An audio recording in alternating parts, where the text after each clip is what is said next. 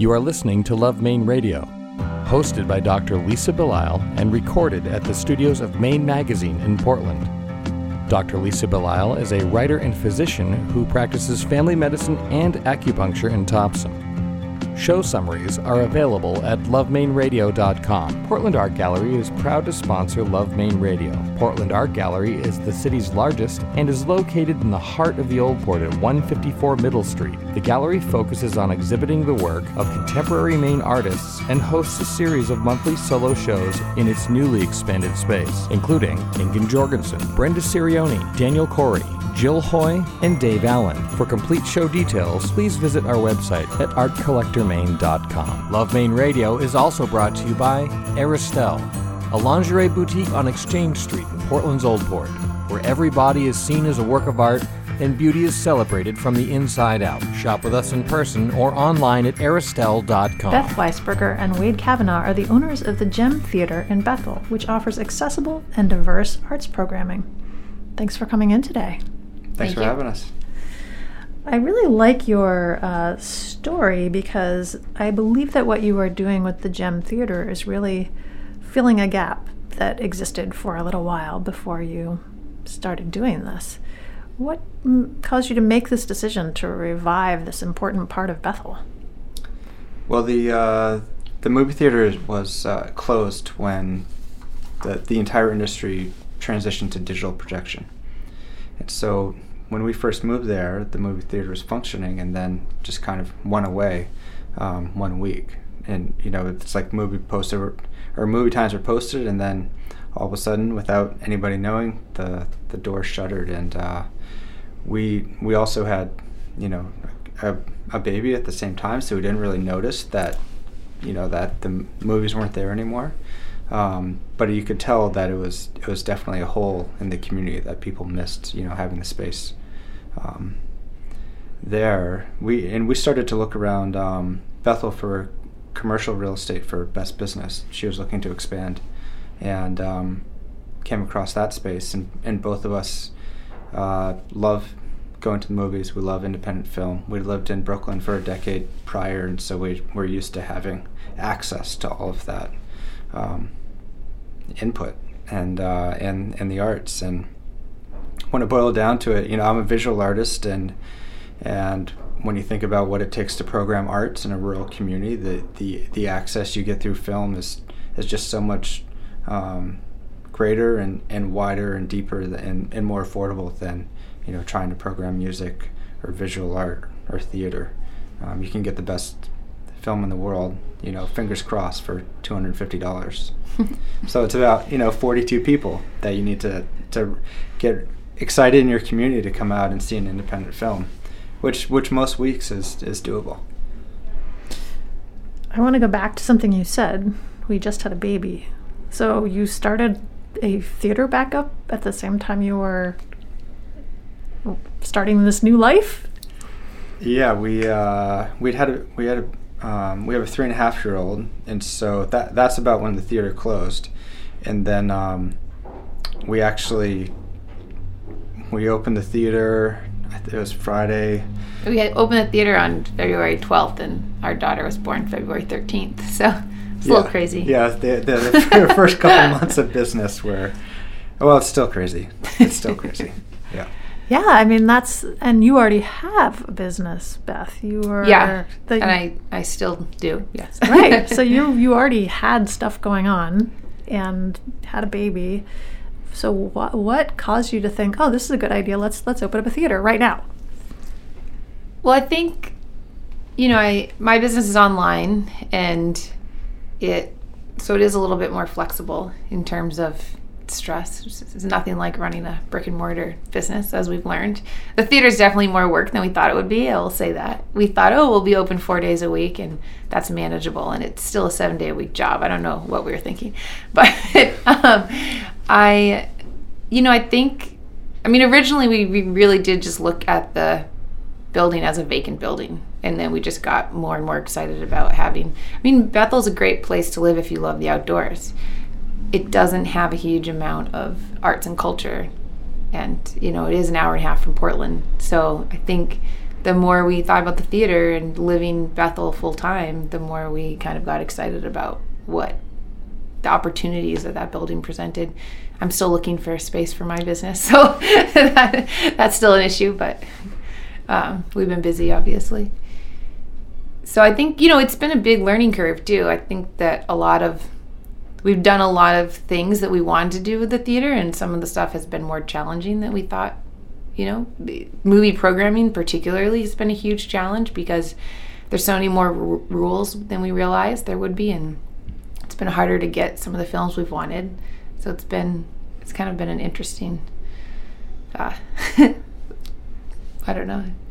So there are there are rules around what types of movies you can so- bring into a theater. I mean, so you know, one of the things about opening the theater, you know, we love independent film, but Bethel, we're also trying to serve the community, which is families, which is people that love action movies, you know, which isn't necessarily us. Um, and those big blockbuster movies have a rule called a clean run, which means you can only show that that movie on that theater screen. You can't. So, for example, I can't show like a kids movie for the matinee and an adult independent film at night because the distributors just say no, it's not allowed. So, um, originally we opened with two screens, and we thought that we'd be able to show four different movies with two theater screens, and we could show two movies with two theater screens. Um, so, actually, this year we we fundraised to get a third theater s- screen going to be able to offer more diverse programming. So, I mean, things like that that we just had no clue because we are not involved in the movie industry before this. And, you know, probably the basic stuff people would have known if they had more experience than we did, but it's like, uh, we didn't. So, How did you end up in Bethel? Uh, I, I think that's my fault. I, I love to Nordic ski, and um, I love the mountains around that area. And and I had, uh, we were basically I had had a teaching job and for one year and was thinking about moving my studio back to New York, and then um, decided that you know for about the same money you could buy a farm a farmhouse in Western Maine. So I bought this old dilapidated farmhouse in the outskirts of Bethel and then Beth was was teaching full time in in uh, the public schools in New York, and so we were able to go back and forth a little bit, and um, and then we ended up, uh, you know, just just being there more more often than not. So it wasn't it wasn't such an intentional choice where we decided, you know, we're leaving New York, we're picking a place that's that's going to fill all these you know parts of our our life, and um, but it is a it's a beautiful place to live and um, yeah we're kind of the quality of life is good and we're just trying to to, to round out that uh, quality of life with the theater Are you both originally from New York? no, we're both grew up Winthrop, Maine, outside Oh. Augusta. yeah So you are coming back. Yeah. yep yeah yeah we both uh, yeah How did you meet each other? mm. We know each other from high school. We were friendly, sort of. our, our, brother, our, our brothers were in the uh, the same graduating class and so we uh, We reconnected, reconnected after college. after college at their high school graduation yeah long story short And then you somehow made your way to New York and lived in Brooklyn for 10 years, you said? I did a teaching program in New York um, after college, and so I was living there, and Wade basically followed me down. Yeah, I was guess. I was teaching. I don't think you would have ended up in New York any No, other. no, I, hate, I kind of I was living in Bethel at the time. I was teaching at at uh, at Gould there. It was my first job out of college, and then I'd applied to a bunch of graduate school programs for art, and then uh, had we kind of dated for a year. I you know um, like long distance, and then I just decided to not go to school and to try to make a go of it, just renting a studio space and finding work in in Brooklyn and. I think ultimately that was a really good decision. What was it about being in Brooklyn that caused you to realize that maybe coming back to Maine was a good idea? I mean, I hmm. think I think when we bought our house in Maine, it was the intention wasn't to be our permanent place to live. And so I think it was sort of a gradual comeback. Like we both love Maine, and so Bethel was kind of like the closest you could get to Brooklyn and still be in Maine and still be in the mountains. and so like, you know, it's a great drive if you go up Vermont and over Route Two to Bethel. So we we did that for five or six years, kind of back and forth. I had the summers off as a teacher, and um, we or Ha- I think partially we, you know, there's kind of that joke that you're not from Maine unless you're born here. And so I was pregnant, and we were like, "Well, we have to. She has to be born in Maine." We didn't know she was a she at the time, but like, Yeah. you know, if, if she's so, I think we kind of like ended up in Maine, sort of. That happened, so I wasn't teaching, and it was like kind of the perfect time to move.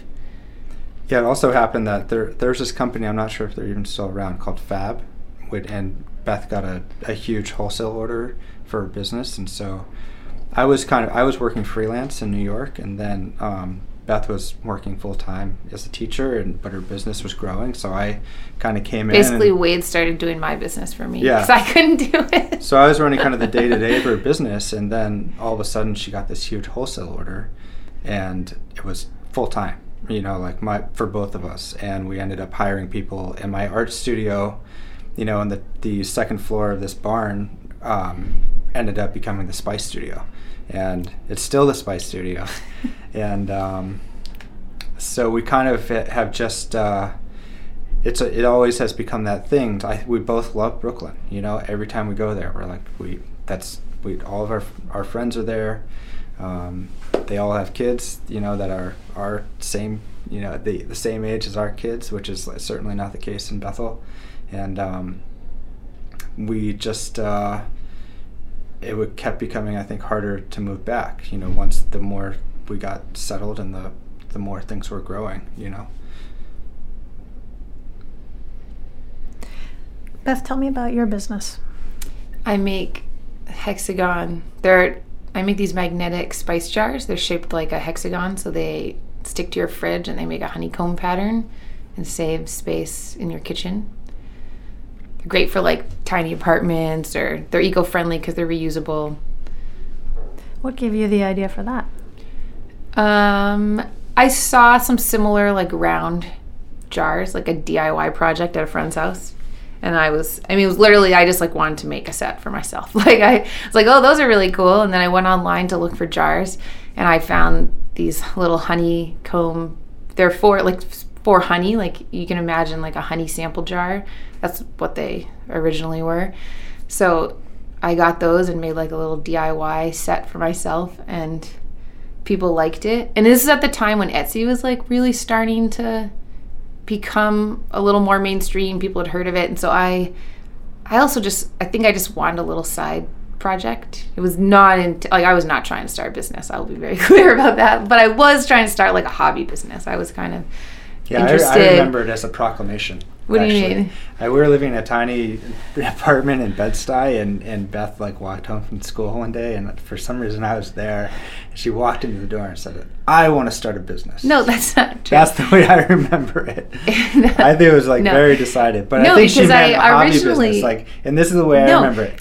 That she wanted. This is like Etsy is just taking off, but everything is just like hats, like knitted hats. And she's like, "Oh, you know, I love to knit, but there's no way I can knit fast enough to ever make a living." Yeah, I like to knit. I like to sew. I like to do all these things that were being sold there. But I was like, I could, you could. I still don't know how people knit things and sell them online because it takes so long. Like it, you know, you're getting paid like a dollar an hour probably for the, your work. Um, and no, I did. I tried to sell a couple little sewed things. You don't remember that, but Yeah, I I had like that. a different shop before I had this one. Um, and it i don't know it was just one of those things where like i put the first listing up and somebody bought it that day and i was like that's really weird. Like i still remember that person's name was andrea.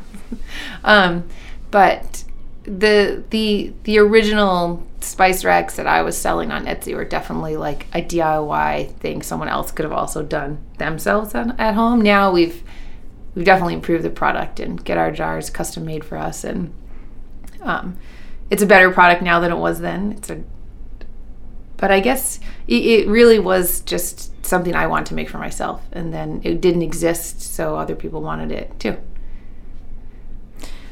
It's worked out, you know, it's worked out well for us.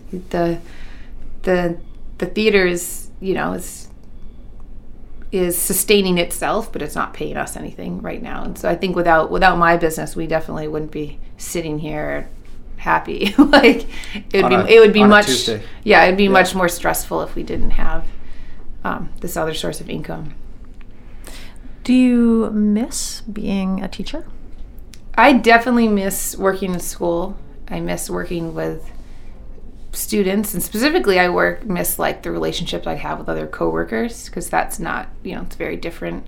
I had my um, school administration degree too, so I did a lot of coaching, which I really liked, probably even more so than the day to day. It's teaching is really hard work. I mean, I don't miss that. Like it's it never it never ends in term. I mean, owning your own business, the work never ends, but it's different. Like teaching is very emotionally draining, and there's always more things you need to grade. and and uh, you know, in New York, I'd have I could have upwards of you know 120 kids at a time. I mean, that's a lot of kids that you're just trying to care about and know what's going on with them, and it's, it's pretty much impossible. I feel like it's an impossible job. Um, and so I, you know, I think that personally my stress level is lower now, and um, but I do, I do miss the relationships because I don't have those now, especially on an online business. I barely know my customers. And that's strange. And Wade, you also spent some time in education. Oh, I, I mean, I just taught because I didn't know what else to do. You know, it's like it. Unfortunately, in a private school, they don't really check if you have any credentials or are qualified. So, I was, I really, uh, that's that was a joke. I'm sorry. What was it, joke? no.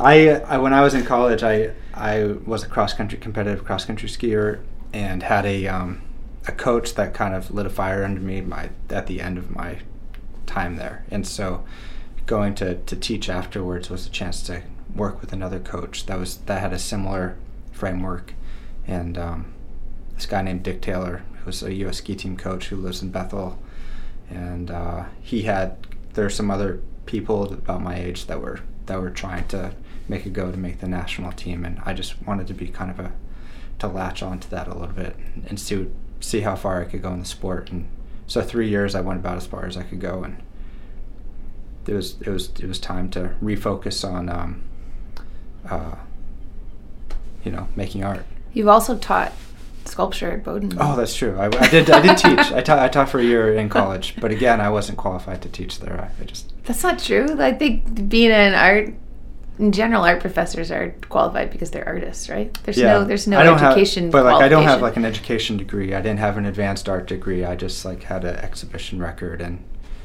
was able to. I must have been the only person that applied for the job. No. I don't know. Well, I doubt that because I think that both of these schools you've just talked about have some pretty good standards. But tell me about your visual art um, career now. It's uh, you know, I my art practice is, is, entirely collaborative. Um, it this this thing happened where when I went down to visit Beth when in 2004, I think, and I'd found this listing for a studio space in in South Park Slope on Craigslist. And it, it seemed like a great deal. And so I contacted the landlord. I was like, I'm in you know, I really want to do this. And uh, so I went down one weekend. I visited Beth. We walked down to the check out the building, and on the way into the building, this guy is coming out, and he just looks at me and he goes, "Good luck, man." I was like, I don't know what you know what just happened to him, but I but um, that was my friend Steven. That Stephen uh, Stephen uh, Nguyen and I have collaborated now for I think a dozen years, and it turned out that we had been put in these in in the bottom back corner of this basement of a loft building. And all of the the garbage from the loft building over the years had just like trickled down and been pushed into that back corner. And he had also been promised that his studio space would have been built out by now. And it ended up taking months and months for um, that process to actually happen. But in the process stephen and i helped each other build our studio spaces we got to talk about our own work what we valued about you know each other's work which was very um, different. He's so a different. painter. He was like Stephen had what you know gone to school in British Columbia was like a highly like conceptual like abstract painter, um, and I was like had you know kind of gone to school for art, but was much more interested in like physical sculpture and was making these sculptures based off my own movement and and uh, the fact that we found common ground was really um, was really lucky. Um, so it was actually the first project we did together was back in Portland. There's a woman named Anna Hepler who used to maintain a space called the Map Room, which was the well, you know where Portland Picnic is? That Mhm. building. What's that building called? I don't know. It's it's it's not picnic won't be there anymore. But there's like when you walk in off the street, there's that little cube of a room, and then there's the catwalk over to the main room. And so Anna's studio used to be right there, and she asked the landlord if she could curate art projects, and so she curated this um, series of three collaborations one year. And so Steve and I did our first collaborative project there, and then we just had this incredible experience of, of you know what it, the energy of collaboration and the give and take and and ultimately the product that came out of that. So we've uh, we've kept that going, you know. And Stephen, strangely, and we both had um, kids about the same time, and so the last three years has been a little bit up and down. But we, you know, this this previous spring we were in the Czech Republic for a couple of weeks, and then we just finished a, a project with a choreographer named um, Ivy Baldwin, which was at the, the performance at the Abrons Art Center in the Lower East Side. Um, and yeah, we, we have have tried to be adaptable, you know, especially now that there's 400 miles separating us when we used to, when, you know, our relationship was kind of founded on working together every night. It's been, it's been interesting, but it's been good. It seems like adaptability has been an important theme for both of you as individuals, as a couple, as parents, as new business owners. E- Yeah, I never really thought about it that way, but I feel like everyone's like that. You know, like especially in Maine. You know, everyone everyone you talk to has three different jobs, and they do a whole bunch of different things, and that's the mix they have. And I think we just like, I'm not sure. I think we'd probably be better off if we just focused on doing one thing. But I think also, I just I know me in particular. I won't speak for Beth, but we just have different parts of our brain where we like to, you know, it's really fun to talk about accounting for like 30 minutes, but then I really want to go for a run and then I want to think about art and and I don't know. It's it's good to have some different things going on. What do you think, Beth? about adaptability or about I mean, I don't know. I think I think partially we've kind of just been lucky and been in the right places at the right time and you know, I think that was true with with my business particularly and you know, I was able to grow it without you know, it, it's been such a different experience with the theater because we needed to get a commercial mortgage and we have to do like real bookkeeping and like you know like it's a real business as opposed to not that mine's not but because it started so gradually uh, and we basically were able to self fund the growth of it it you know i think that allowed us to kind of have more flexibility in terms of making decisions and um, Yeah, the, I mean the theater you have like we had startup costs and we you know we have loans and we have sales goals that you have to meet every month whereas like Beth's business grew so organically that the risk was really spread thin and we had health insurance, you know, which is which is huge. Um, for the first like 6 years of your business, really. Yeah. Because I'm still working as a teacher. I don't know. I mean, I, you know, you asked about teaching, and I think, you know, sometimes it's like a beautiful day in July, and I'm like, why am I working all day inside? Like when I was a teacher, I had the entire summer off. that that was pretty awesome, you know. But I I wouldn't actually, you know, trade it for right now. I mean, I think we work more now than we would like to, but you know, we are also setting our own schedule and you know, making a difference in in the community. I think that you know, sometimes I joke with Wade like sometimes I wish that we didn't own the theater because it's so much work, but I want someone to own it and I also want I want it to be done the way we're doing it. And so, you know, that makes me proud. We had we've had some great art events, but we're also filling this gap of just like commercial family entertainment, which I think is is, is kind of important. We did a fun like touch a truck event at the theater. You know, now that I have a three year old, a fire truck is very exciting. You know, things like that that I just don't think I ever would have imagined I would be doing with my life. But they're, you know, it's fun to to kind of be involved in that. We had this But- great moment at the theater, which for me kind of catalog or, or just encapsulates everything. Where we had a we had a dance group from Brooklyn that was there for the week, and they decided, you know, we built a stage in our biggest theater. I'm like, great, they're gonna do a performance on the stage. Everyone, it's gonna be, you know, like very theater like, and of course, like I would have done the same thing. They get into the theater and they're like, great, we're gonna put the audience on the stage, and then we're gonna perform in the seats, and then the performance is gonna migrate into the lobby, and like, you know, keep in mind that we have scheduled movies happening, and so I'm like, okay, you know, we've got like from 6:30 to 7:05 for the performance to happen, and and so everything is you know and i'm just thinking about people coming in. So we have someone at the door but i what i didn't think about when people are going to be coming out and so we've got this like performance of this like really really abstract like experimental dance happening in the lobby and all of a sudden spider-man lets out and there's just this like collision of of culture in the lobby and people are just like what is happening here? And then finally i'm like go ahead go ahead. And then one of the dancers goes she's standing over in the corner and then her movement takes her in front of the exit door. And so she's like her body she's not facing them is like blocking the exit door. And then there's just this like group of people like stuck in the middle like completely isolated and not really sure what's going on. But it was beautiful too you know like the, and, and keep in mind like the theater looks like you know at the the backside of sunday river and it's 6.30 or no it's like 7.15 at this point so we've got this raking light like coming in through all the you know into the lobby and it's just it was like this surreal moment so i don't know that those types of things make it kind of fun to have it be more than just a movie theater and hopefully those people come back Hopefully, they enjoyed the little extra that came along with Yeah, yeah, seeing. Spider Man that night. Oh yeah, definitely. And we had other people that showed up like an hour early for the movie, and I was just like, "Great, you can go, you know, go check out this dance performance." Like they were definitely got more than what they were in for. I think. Well, given how busy you are with um, your multiple different layers of life experiences that are concurrently running, I really appreciate your coming in and having this conversation with me today. Oh yeah, of course. Thanks for having us.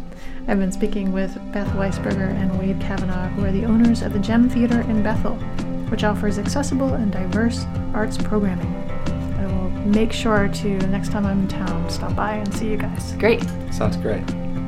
Love Maine Radio is brought to you by Maine Magazine, Aristelle, Portland Art Gallery, and Art Collector Maine. Audio production and original music are by Spencer Albee. Our editorial producers are Paul Koenig and Brittany Cost. Our assistant producer is Shelby Wasick. Our community development manager is Casey Lovejoy. And our executive producers are Kevin Thomas, Rebecca Falzano, and Dr. Lisa Belisle. For more information on our production team, Maine Magazine, or any of the guests featured here today, please visit us at lovemaineradio.com.